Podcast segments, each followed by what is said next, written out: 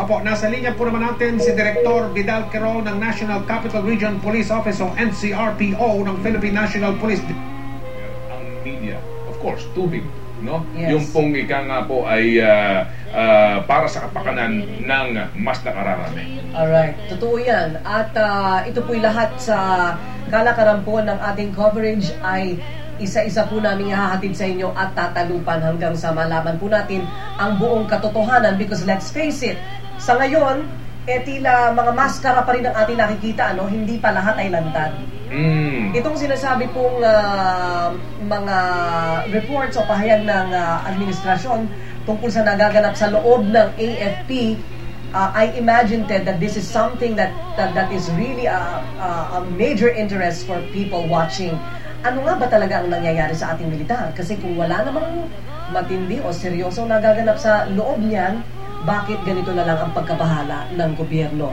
But uh, in fairness to government, um, ito po namang nangyayari sa EDSA ngayon ay hindi naman po kalakihang gulo. In fact, doon po sa mga flyover, nakikita naman po ninyo, ay maandar pa rin naman po ang trapiko. Ah, wala pa namang nababalitang mga matitinding nasasaktan, bagamat mayroon na nga po daw mga nadadala sa kalaboso dahil lamang po sa nagpupulong. As a matter of fact, uh, partner, ano, dahil po sa kanina nga po binabanggit din ni Kalihim Raul Gonzales na gagawa ng katarungan na tensyon ay nagkaroon ho ng epekto kahit papano sa ating pong uh, lumalakas na halaga ng piso. Sa bandang alas 11 ng umagang uh, dealing po sa Philippine dealing system ng uh, dolyar at ng uh, Philippine peso, 51.93 ang palitan. If you will remember partner, no, ito ay uh, gumanda-ganda sa mga nakalipas na araw nga Ah, pero ngayon po, obviously, dahil po sa mga pangyayaring ito ay naapektuhan po ang ating piso. Hindi pa ho yan close rate, mga kapamilya. Mamaya po yan alas 4 po ng hapon pa magsasarado. But meantime, 27 points naman. 51.93. 51.93 ang peso dollar at 27 points ang ibinaba, ibinagsak ngayon sa stock market. Sa ngayon po daw ay hindi muna, ito po ang latest ano, mula kay dating Pangulong Cory Aquino. Sa ngayon, hindi muna magbibigay ng pahayag ang dating Pangulo at ayon sa kanyang kampo, ay minomonitor pa ni Pangulong Aquino, dating Pangulong Aquino, ang sitwasyon. Pero sa ngayon, Tuloy tuloy pa rin. ang pagdalo niya sa, kom- sa mamaya po sa programa dyan sa lungsod ng Makati. Meantime, partner, nasa ating pong linya si House Minority Leader Francis Cheese Escudero. Congressman, good afternoon. At Ted Corina, sa lahat ng mga nakikinig, magandang hapon po. Inyo bang napakinggan o napanood ng buo ang pahayag ng Pangulo? Ako, kasi yung ah, description ng Secretary Defensor sa state of emergency nila. Reaction please. Ang una sa lahat, akala ko ba sabi sa statement ng Pangulo, eh tapos na, nasupil na nila at in control sila. Nahuli na raw yung mga dapat hulihin, bakit kailangan pa magdeklara ng state of emergency? Sabi niya para daw sa tao yun, pero sa palagay ko yung state of emergency para lamang maprotektahan sila, hindi yung tao. Sa kanilang pagpigil sa rally, alam naman nilang ginugunita ang EDSA sa araw na ito. Iisa lamang ang kakahinatnan niyan, magkakasalpukan at magkakasakitan. Nakakalungkot, Ted Corina, na sa EDSA o nangyari ang EDSA bilang pagtutol sa panunungkulan ng isang diktador. Itatiming pa ba nila ang deklarasyon ng state of emergency sa mga panahong ito?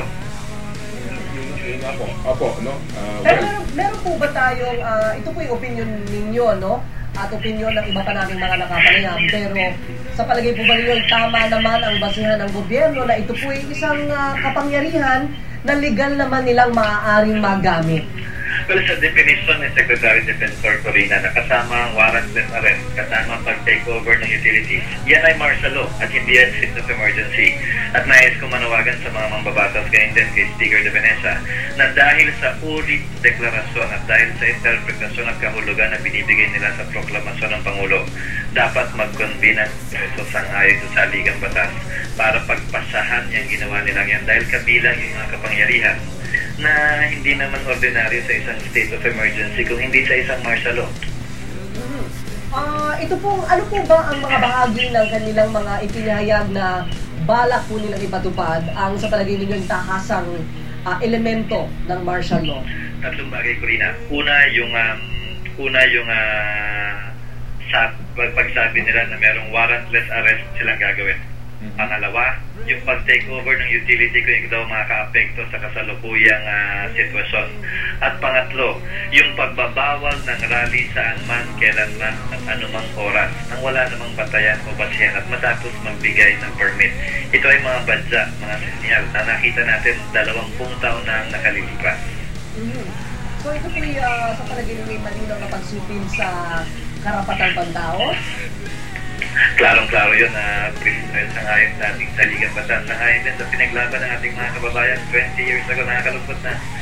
20 years ago, ito na yung pinaglalaban ng ating mga kababayan. 20 years afterwards, yung pa rin ang parehong pinaglalaban natin. Nandyan pa rin yan at hindi pa natuto sa kasaysayan ang mga nakaupo sa pwesto ng kapangyarihan. Ano po ang inyong nalalaman tungkol sa mga balakin sa Makati? Dahil kanina pa ho namin gusto makausap si Mayor Binay, kung i-disperse ito pong sa People Power Monument, eh tila sa mga lokalidad magpupuntahan ano, ang mga taong ito. Ah, sa palagay po ba ninyo matutuloy po ang ah, pagbukas ah, o pagyakap, pagkupkup ng Makati nito pong mga grupong ito? Ang sa akin po pagkakaalam, ah, siguro about an hour, an hour and a half ago, ay tuloy po yung ah, rally na ginrantaw ng permit na pinayagan na dyan sa Makati. At sa huli ko rin pong pagkakaalam ay dadalo pa rin po si dating Pangulong Aquino para mag, mag Il m'a dit des